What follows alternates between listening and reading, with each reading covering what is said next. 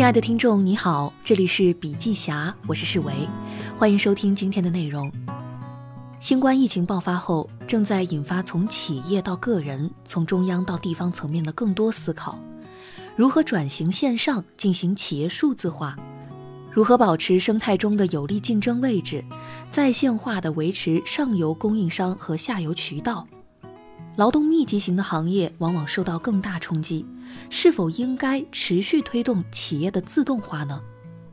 如何在生产环节推动无人化、智能化？更加安全、更加高效呢？社区人口管理基层如何提升数字化管理呢？疫情成了一次压力测试，中国企业家和行业面临这个巨大的挑战，开始了解到中国经济真正的软肋在哪里，并希望加以改变。就在这个时间点上，新基建它火了，从宏观经济学家到中小企业，再到 A 股散户都在热议。新基建指的是新型技基础设施建设，指发力于科技端的基础设施建设。国家自上而下全力推动的新基建，以硬核科技补短板促增长。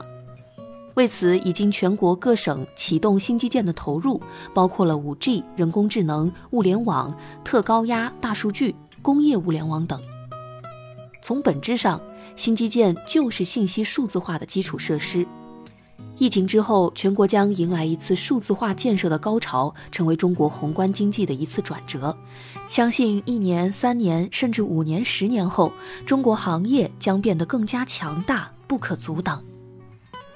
那之所以在传统基础建设上提出新基建的风向标，就是要让科技赋能的战略进入各个层级，进入公共和商业领域所有决策者的思维中。因此，新基建的推行将帮助大中小企业进行转型，借助新基建的契机，塑造大数据、人工智能的能力，能撑过去并进行数字化转型的，将成就一批能够抗风险、跨周期的新型企业。那么，我们首先来谈为什么需要新基建。对于基层社区、商业企业来说，疫情都是一次大考。考验了，也暴露了从上游供应、组织运营到下游与用户关系的诸多问题。产业上游，供应商良莠不齐，没有系统对接，授信风险、安全现金流储备，在风险期，只要出现一个老赖，就容易拖垮上下游。组织管理停留在简单的 OA 系统，企业面临大考，而员工不齐心，易失控，远程办公不习惯。不饱和或者开工难、招工难，那产业下游与消费者割裂，无法在线下物理阻隔时期链接到用户，去及时转变提供在线化、零接触的服务。其实，对于全民在线的居民服务、员工管理、供应体系和销售转化，已经存在更好、更高效、更数字化的解决方案。以往虽然从上到下都在提数字化、智能化、云端化，但一直没有强烈的动力去推动、去投资改造这些系统。当下的时间节点，疫情倒逼改变，新基建补短板政策上线，正是提升增长能力的最好时机。从政务到商务，从生活场景到产业经济，我们能明显看到两条线的同步展开，互相借力。政府帮助管理，给企业赚钱，为用户服务，将成为新模式，将迎来新契机。搞清楚了为什么需要新基建，我们接着来说新基建能做什么。这里一共有四个方面。第一方面，新基建能实现行业未来洞察力，实现数字化、智能化。不仅仅是我们看到的互联网产业，从农业到工业，很多传统产业领域已经正在推进智能化。新基建所发挥出来的价值正在显现。中国消费了全球最大量级的猪肉，也养殖了最大量级的猪。去年猪瘟引发了猪肉价格猛涨。现在 AI 人脸识别可以应用在猪脸识别，AI 养猪可以更快发现得病的猪，做好隔离和处理，避免大规模的扩散。实现猪脸识别，定位每只猪的身份，就意味着实现从投喂到健康管理，再到育种、宰杀等一系列历程的全程记录，做到有据可查。无人工厂或者智能工厂应用到农业这个领域，养牛、养猪这样的场景下，既可以降低牛猪和人的接触，从而预防疾病，同时也可以提高养殖效率，降低成本。比如说，京东数科自主研发的智能养殖系统，在部署完的一年内，可以将养殖人工成本减少百分之三十到百分之五十，降低饲料使用量百分之八到百分之十，并且平均缩短出栏时间五到八天。按照这个算法，假如推广到全行业，可以帮助产业降低超过五百亿元的成本。这套智能养殖系统包括了神农大脑、人工智能巡检机器人、物联网的四位机器人以及一套 SaaS 模块。巡检机器人、四位机器人等设备可以实时监测猪场内的温度、湿度，精准识别每一头猪，并细化饲喂，实时监测生长情况。那包括每天的进食量、体重增长、体温、是否生病等等。这些数据反馈给神农大脑，神农大脑可以智能地做出反应。比如气温太低，可以自动供暖；发现有些猪的体态和行为异常，可以通过 SaaS 系统及时通知饲养员进行检查，并提供可选的解决方案。整个系统应用到了人工智能、物联网、芯片、边缘计算、机器人技术的诸多技术。现在养猪、养牛、养鱼、养鸡等各个行业都在借助智能设备和 AI 算法重塑整个生产流程。第二个方面，新基建能实现线下线上的融合能力，对冲风险，穿越周期。任何产业都有周期，而线上线下的融合能够在实体经济遭遇黑天鹅时，给予产业和产业对冲风险的可能。最近，福建福清市市长直播卖货一度成为了热搜，直播间甚至有网友留言戏称“不见市长不下单”。截止直播结束，浏览量超过百万次，推荐的福清特色农产品和美食一度卖断货。此次直播的成功并非是突发奇想，早在2018年，福清市就开始与京东合作，创建了。以京东云计算大数据为支撑，形成产业加互联网加大数据的圆红模式。设计之初就结合了线上浏览、线下展厅体验的理念。因此，疫情期间市长直播卖货，对冲疫情期间无法线下销售体验的风险，也是线上线下融合逻辑自然的延伸。这并不是单一的品牌案例，而是产业园区在进行经济数字升级之后，实现供应端、流通端、消费端的要素汇聚和流通。那像福清这样的食品产业园，可以在疫情中带动整个产业链条的复苏。其实不仅是福清，二零二零年三月将有超过一百位县市长会进入直播间为当地农产品代言。很显然。福清能够在前期就形成上下游信息汇聚、线上线下共振，是其能先人一步把握住直播电商契机的原因。种一棵树最好的时机，要么是十年前，要么就是现在。这句话对于数字化的落地同样的适用。接着我们再来说第三方面，新基建能实现与外界共建共生的能力，与上下游共生共荣。我们看到非典过后的电商快速发展，同时也成就了物流的万亿市场。京东物流、顺丰、四通一达等等都在快速生长。简单的来说，产业上下游是一条船上的，有福同享，有难同当，也在拥抱改变中同进退，否则就会被时代淘汰。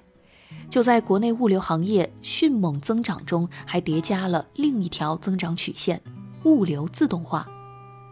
物流自动化就是利用人工智能、工业互联网等等新基建，去进一步提升效率。这需要长期主义的战略布局。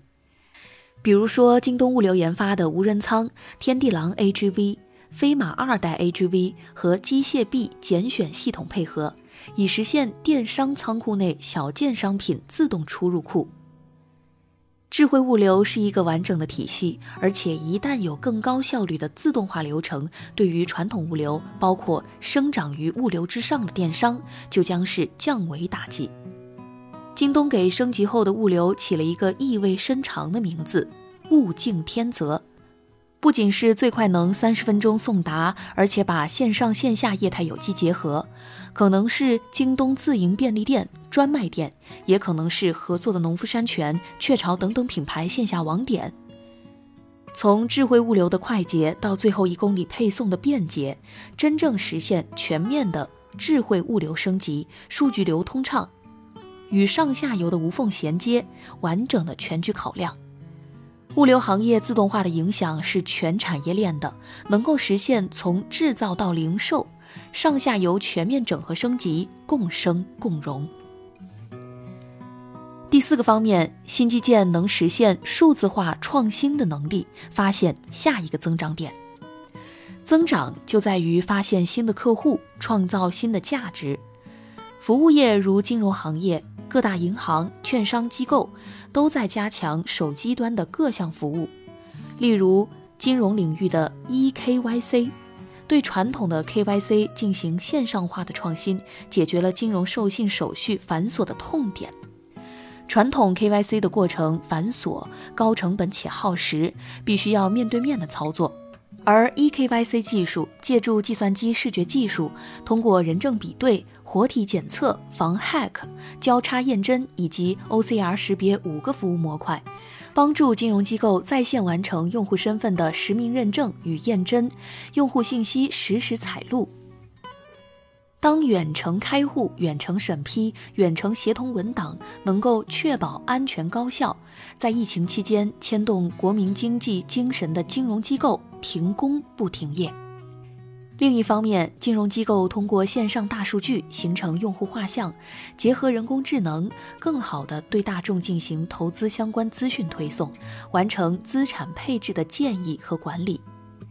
金融知识图谱借助人工智能为风险评估、预测、反欺诈、精准营销、智能搜索等提供技术支撑。越来越多的金融机构开始使用短文合成机器人以及金融知识图谱为大众进行金融知识普及、市场教育，让普通人也能获得最新的资讯和个性化的投资建议。那么，以上分析了三大产业为提升数字化能力已经进行和落地的一些方案。那么，接下来再从如何提升的实操层面来看三个步骤。第一步，生产要素数字化，打造数据时代阿米巴经营。工业时代的企业管理，稻盛和夫所创的阿米巴经营模型，把生产工序最小化，独立经营管理。核算最大程序优化经营，而进入数字化时代，从生产要素到经营管理都可以更好的形成 SOP，进行数字化管理。在企业远程办公打卡仅仅只是一个开始，OA 系统落地，培训体系的内嵌和完善，让企业都用同一种管理语言、同一套晋升工具、同一套评价体系，最大化提升效率，激发动能。例如，头条系的新晋网红飞书就非常重视每个员工的目标方向感和激励措施，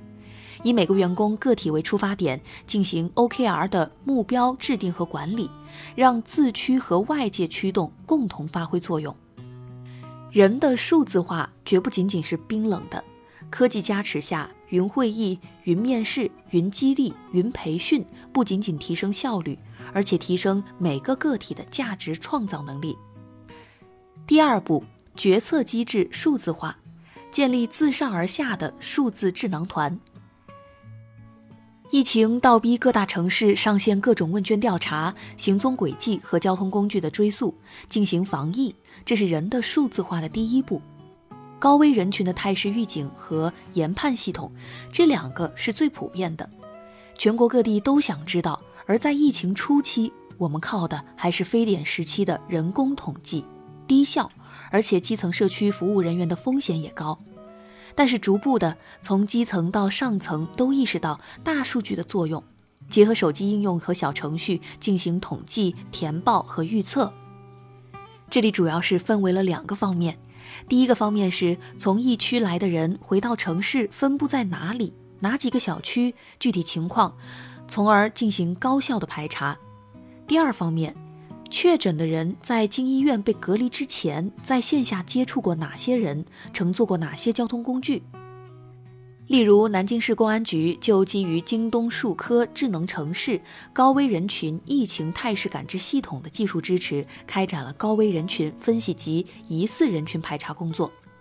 一是可以分析识别目标人群迁移轨迹，并且通过轨迹挖掘，可以找到与疑似人群有密切接触的人群。二是可视化看到返程人员来源地区分布、新增健康异常人数、每日返程人数、离域人员统计、乘坐交通工具的情况、去往省市分析等数据。我们回过头来看，这种高效的数字化管控推进了中国整体的防疫进度，对于企业亦然。那么自上而下的数据形成决策的重要参考坐标。第三步，对外服务数字化。掌握最核心的用户资产，从生产要素到管理流程的数字化，保障了供应端的抗风险能力，而链接需求端，绝不能断层。就像德鲁克的名言：“企业的根本目标有且只有一个，就是创造客户。”疫情期间，餐饮连锁西贝的店长每天通过社区朋友圈一对一交流，为九万多名客户提供外卖的服务。疫情期间，线上营收占总营收的百分之八十以上。女装品牌歌利亚的门店导购用企业微信连接顾客，在客户朋友圈发布商品信息，用小程序商城转化。七天的时间，歌利亚每日线上新增一百万销量，最高时能有三百万。由此可见，零售企业已经在进行对外服务的数字化，而疫情还将加速整个进程。店员在朋友圈卖商品、卖酒精手套是初步的样态，未来利用手机终端形成一个收集和配置数据的传感器盒子，软件分销模式、计费系统可以形成更完整链条的用户服务系统。那么，我们总结上面所说的，从供应端到消费端再到组织管理，企业需要打造一套数字化操作系统。对于数字基建的战略投资，就是对未来的投资。毕竟现金流再好的企业，也不知道明天和意外到底谁先来临。最后，我们来看新基建到数字化。数字化的目的是把日常数据积累变成资产，帮助运营和战略决策。数字化管理的落地，就需要我们开篇提到的，帮政府管理，给企业赚钱，为用户服务。这种企业服务的升级模式将更加广泛应用，帮助各层级决策者更好地进行管理和决策。这里我们借用京东数科 CEO 陈强生对数字化的完整表述来简单总结：一、通过互联网软硬件、网络通信、物联网、AI、区块链等技术应用。将物理世界的多维信息以及产业知识数字化，以数字连接打通线上与线下。二，以数据和技术为最大公约数，重塑产业流程和决策机制，实现产业效率的提升和成本结构的改变。通过降低边际成本来实现规模覆盖，并形成规模效应和网络效应。三。用共建共生替代自我封闭，实现数据和技术应用的多产业、多链条的网状串联和协同，进而创造更大的产业价值和客户价值。回到本质，产业数字化背后是企业从上到下对于数字操作系统的全面反思和落地执行。由于数字操作系统涉及最底层的逻辑，这种数字化转型对于很多企业是巨大的投资、巨大的阵痛。但也是迎接下个十年增长的必经之路，而数字化转型的基础就是这两天从投资圈到媒体圈热议的新基建，这是社会数字化、智能化进程的一个表现。回到本质，新基建是从顶层设计到社会资源的风向标。七大新基建无一不包含硬核科技的艰难攻关，无一不牵动盘根错节庞大供应链的各个环节。但重要的是，当自上而下都有了充分的意识去补短板、去适应超前投资，才有可能在增速放缓的大环境下，为下一个增长点储备实力。疫情是一剂催化剂，大刀阔斧的数字化升级、新基建的风向标引导，将从这个时间点开始发挥长久效应。未来以来，我们所要做的不是口干舌燥的辩论。新基建、数字化、智能化到底能带来多少的增长？而是全情拥抱，躬身入局。那好了，以上就是今天的所有内容，感谢您的收听，我们明天再见。